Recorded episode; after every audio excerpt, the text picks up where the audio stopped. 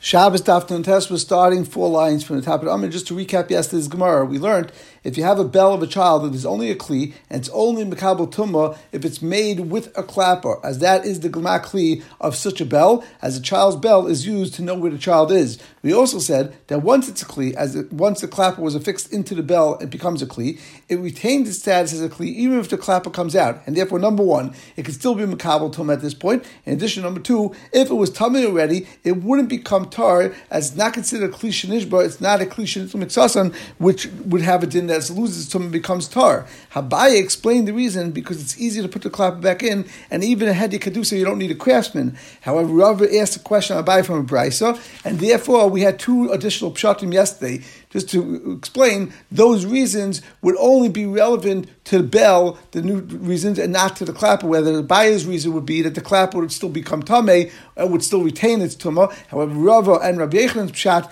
will only retain the tumah on the kli and it's not relevant to the klappa. So what were those reasons? Rabbi Yisrael and Rava said, since even without the klappa, it can still be used as a bell. If you bang it against a kli cheres, for example, it would still make a sound, and therefore it's not um, didn't take it out of the din of its original malach, of its original intended use. Rabbi however, said, since you can use it to give a drink to a child, which basically Rabbi is saying that a kli retains its status as a kli as long as it can be used for some sort of use, even if it's not relevant to its original intended use, it would still retain its tumah. We continue from that point with Rabbi Yechon. So the Gemara says Rabbi Yechon loy It comes out Rabbi Yechon he said that since you can use it as a cup for a child, that that's enough to retain its din of a kli. So it seems that Rabbi Yechon holds that you don't need similar to the original malacha. But time we have a brisa we see just not like that. Uh, Lefi Rabbi Yechon it says v'chal kli hashiyeshav love, but the din of a tumas medris, which is negea by anything which is a tumah yetzim megufa. For example, a zav, a zav, yeledus, and a nida. The din is that if that person sits or leans on a kli or on a bed, the din is that that bed or that that chair becomes tamei, it becomes an av hatuma. But we learn it's only a kli ashi yeshev olav. It uses a lashon in the future that you will sit on. It doesn't say when you sit on it. It says will you will sit on it in the future. So therefore we learn yachal kafasah. You would think that if you turned over a basket which held a saw, which was six kavos, a certain measurement, and it wasn't used as a chair, v'yashalav, and you sit on it, or cover takav of you, you turn over a smaller basket which was only three kav. The lashon takav is trey v'kav two plus one kav, which is three kav, which is half of a saw. V'yashla, and you sit on it, yeh tummy, you would still make it tummy. Tamalome ashi yeshav hazov mishum yuchel yeshiva. Only something which is something which is made specifically for a chair or for a bed. Yotzezeh that this thing, which is really a basket, that Sha'imun that they're going to tell him, I'm a Mahtenu get up and let us do what we our intended usage for this is to use it as a basket. And therefore that would not have a din of Tumas Medras. Rabbi Lezer, said this din that we just said, this was specifically said, but again, Tumas Medras, like we just explained. Then we say the din of get up and let us do what we intend to do. However, ever, by Tumas Mace, of course, to become Tame Mace, of course it becomes Tame and any Kli, because we know Tumas Mace is on any type of Kli. However, let's say there was a Kli, and then you changed its use and you said to someone, get up, I'm using it for a different type of malacha, I'm its usage, then we don't say that now it's not considered a Kli anymore, and therefore you could take off the Tumah. The Tumah still is retained onto that kli, and it still becomes it still retains its tumah and still tummy. However, Rabbi Yechnama, even by tummy mace, who say that it has to be used for its intended use. However, if for some reason now it would break and it can't be used for its intended use, it's used for a different usage, then the din would be that it would actually take off the tumas mace from that kli, even though it could be used for something else. So you see clearly that Rabbi Yochanan's shita is that when you have something that can't be used for its original intended use, you it, it takes off the tumah. So how does Rabbi Aaron say that since it could be used as a cup for a tinag, this bell retains its tumah? We just said that tumah comes off with Rabbi Aaron if it can't be used for its original malacha and it's not necessarily only by Tumas measures, even by Tomei Mace, any type of Kli has to be used for original intention. If not, it loses lose its its din Tumah. So you see against what we just said. So Gemara says very easily, Epach. Let's switch around the first brisa where we said that who was the one said, We said it was Rabbi Echron, we're going to sit that Rabbi Yisrael, Rabbi Chanina, and Rabbi Echron, their sheets. Rabbi Yisrael, Rabbi Chanina said, That's what really Rabbi Echron said, because it has to be used for the original intended use, which was to make it a bell, and therefore it still could be used as a bell by banging against a kli cheres. However, Rabbi Yisrael, Rabbi Chanina was the shita that that even if it's not using for the original intended use, as long as it could be used for a kli, it would still retain its Tuma. Who said you should switch around the first b'aisa Maybe we should switch around the shitas of Rabbi Lezer Rabbi Yechon and say din of Tumas Medrash Tumas Mace. That machlekes we should switch around. Gemara says no. We have another price that shows Rabbi Yechon holds the same shita as this price of b'negay Medrash and Tumas Mace, and Rabbi of the shita of the opinion that you need me'ay malacha rishayna because Hashemina Rabbi Yechon to buy me'ay malacha rishayna from another price or from a mishnah that says sandal shal behem If you have a sandal of a behemoth which was made out of metal. These sandals were things that they put on the behemoth's shoes. It wasn't like a horseshoe that we have nowadays, but it had a toich. It actually had something that was almost like our shoes. Tame, it is tame. Now we know a behemoth. There's no such thing as a beged for a behemoth, and there's also no such thing as a tachshir for a behemoth. And therefore, you can't say it's a kli because it's used for a behemoth. So why would such a thing be considered a kli that you tummy. So Gemara asked, "My chazi, what's it used for that you're saying that it has a din that's mekabel tuma?" Um, Rav Rav said, "Roy lishtish by that you're possible to take that kli when it's on the behemoth, take it off the behemoth, and use it to drink out of. If you're in a war and therefore you need a cup, you'll use that for a water, and therefore it has a tachshit for a person. It's a kli for a person, and that's why it's mekabel tuma. Rav Chanina, Rav Chanina says a little bit different. Not necessarily going to drink it, water out of it, but even if you could just smear some oil, put some oil inside, use it to smear on your body during a mechama, the din would be that that's why it is mekabel tumah. Rabbi Yechon, Rabbi Yechon is of the opinion again. This is the same Rabbi Yechon says, "B'shosha b'rech min when you're running away from a war from warfare and you're in the middle of battle, then manicha baraglav that you place it on your feet, you'll use the horseshoe, and a person will use it as a shoe, and then you'll be able to run on thorns and thistles, which means that Lafir Abiyachlin is saying you have to use it as some sort of shoe. Since the purpose of it is a shoe, therefore you have to use Me'aim Malacha Rishayna, it has to be similar to your original Malacha. Again, it proves that Rabbi Yechon's of the opinion you need Me'aim Malacha Rishayna. The last two prices are similar where Rabbi Yechon's Me'aim Malacha Rishayna, and therefore we'll switch on the original case where Rabbi is the one that says that the bell will be used for a similar type of a, a malacha, which is to make a sound from the bell. The Gemara asks, "My bein Rav Chanina? What's the difference between Rav that said since you can use this horseshoe to drink water from, and Rav Chanina said since you can use this horseshoe to hold the oil to smear on you. It could be now to mice. If the horseshoe would be disgusting, therefore, lefi rav, that wouldn't be good enough to be considered a kli, because since it's disgusting, you're not, you're not going to use it to drink water. However, Chanina would hold that it's good enough because it's right lost by shemen. And by Rabbi Yechon it could be now to yaka. The difference between Rabbi Yechon and Chanina, again, you're not going to be able to say that the difference is if it's disgusting, because it doesn't make a difference. You use as a shoe, as your own shoe to run away when you're in the middle of war, that Rabbi Yechon said, that of course could be done even if it's a disgusting disgusting and if it's dirty, you can still use it. If what's the difference? What type of shoe would be the difference between Rabbi Yechon and Chanina? The difference is the yakir if it's a very heavy shoe and therefore you can't run it. So if you're Rabbi Yechon, that wouldn't be good enough because you can't use it You can't use it as a shoe and therefore wouldn't be be kabel tuma. Now Rav didn't say like Rabbi Chanina because he held that during a mechama a person does, doesn't go out and do such a tainug, which is to rub oil on themselves. Of course, that's not something that's generally done in the mechama, and therefore he didn't feel that's a malacha, something that you could consider as some a usage for this shoe during a mechama. In addition, of course, there would be enough community between Rav and Rabbi Echron, where it would be moist, according to Rav, since you can't drink out of that, therefore it wouldn't be Makabal Tumah. According to Rabbi Echron, he could still use it as a shoe, and therefore it would be Makabal Tumah. One last point before we continue to Gemara. We mentioned the concept of uh, Moed V'Nas Machtenu B'Negea Medras and potentially B'Negea Tamei Mace also. Of course, the case that we gave with turning over the basket, that's relevant potentially only to the case where you're going to make it Tamei L'Chatchila originally to be Makabal Tumah at that point. We say, since it's something where you're not not going to be able to sit on it, and someone's going to tell you to move away, then that's not necessarily would become tame. However, that was lechatchila. Now, but if it became tame, what is the case where something becomes tame and then it loses tuma based on the fact of even Rashi gives the classic case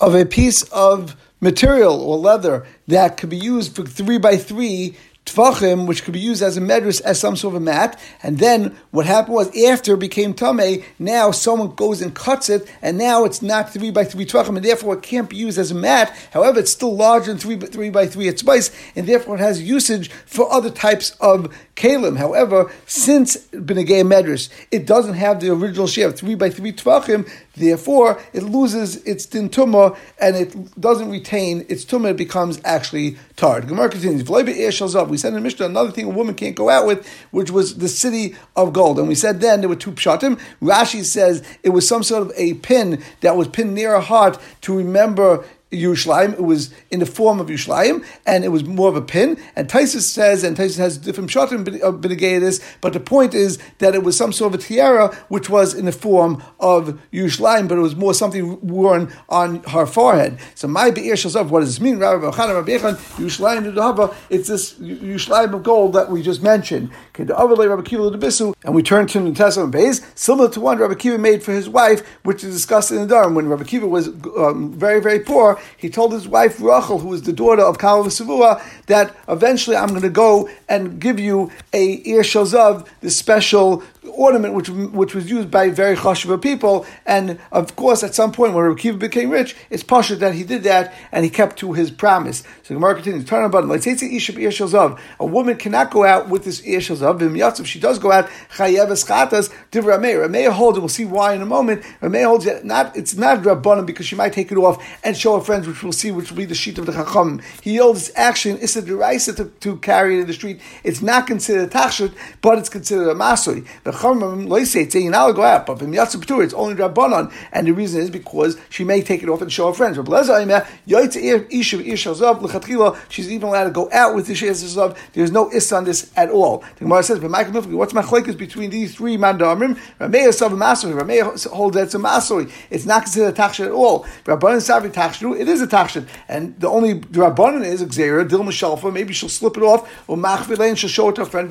She'll come carry it for Amos and Shusram. Rabbi opinion is Mandak maybe who is someone that goes out with this special Zav, Isha Chashuva, only someone very, very wealthy. The Isha Chashuva, it's not normal for such a woman to go and show it. And therefore, no matter what, if it's Isha Chashuva, it's not a Isha Chashuva, the din is that Lefir Ablaza, that you're allowed to go out with it. And the same would be this Isha Chashuva, even if she wears cheaper jewelry, which is also not normal for her to go and show her friends, it would still be also, that's what Tais says, that's about it. There's a lay plug here.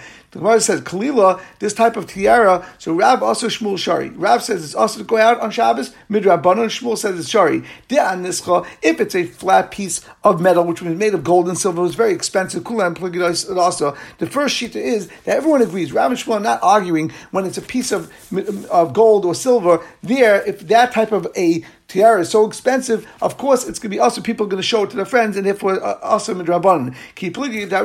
If it's made on a material and they put fabric but they put some gold and, and some, some uh, stones that were studs on it. That's the question between Rav and. Masav and that Rav holds it's also because the main part is the gold and the studs, and therefore she may take it off and show her friends. Masav Shmuel holds Arukta Ikka that the main part of this is the fabric, and therefore it's not so chashiv. She won't come and take it off and show her friends. Therefore, it's it's mutter. However, Rav Ashi Masalukula, Rav Ashi says that this machlekes between Rav and Shmuel, he learns in a kula way. It means like this: Darukta, if it would be made out of material, the kuli amalei pligi Rav and Shmuel both agree that the arukta is the ikka, the fabric is the ikka, and therefore, no matter what, it's mutter to go out with it on Shabbos, and there's no issa. Kipligi, The only question is when it's made out of a gold and silver piece of material or piece of, of uh, metal. Ma'asav adil mashofo machvei. Rav holds it's also because she's going to take it off and show it to someone. V'asal you're going to come and carry it. Ma'asav Shmuel holds who goes out with this special type of a gold or silver plated material, which is very expensive, Isha Chashuva. Isha Chashuva, Machra, not going to take it off and show anyone, and therefore, Lefi Shmuel, it was Mutter. Now it comes out a big difference between the first Shita and the way Rav Ashi learned to Machlekes and Rav Shmuel. According to the first Shita, it comes out Rav Asid, no matter what, if it was a metal plate or if it was made of fabric, and Shmuel said that at least it's Mutter where it was a fabric material. However, according to the second Shita, Lefi Rav Ashi, it comes out Lakula, that Rav and Shmuel both agree that fabric would be Mutter And the only time that Rav said it's asa what was was when it was on a metal plate. So Gemara now will prove, like the Shita of Rav Ashi, that this was Rav held because Amalei Rav Shmuel Bar Bachan Rav Yosef beferish Amr Mishmei Rav. Rav Shmuel Bar Bachan said he reminded Rav Yosef. Rav Yosef was sick and he forgot his Torah, and therefore he reminded him at one point. You told us in the name of Rav Kalila Shari. Now, if Kalila is going to be mut at all, it can't be the first Shita because according to the Shita, first Shita, Rav acid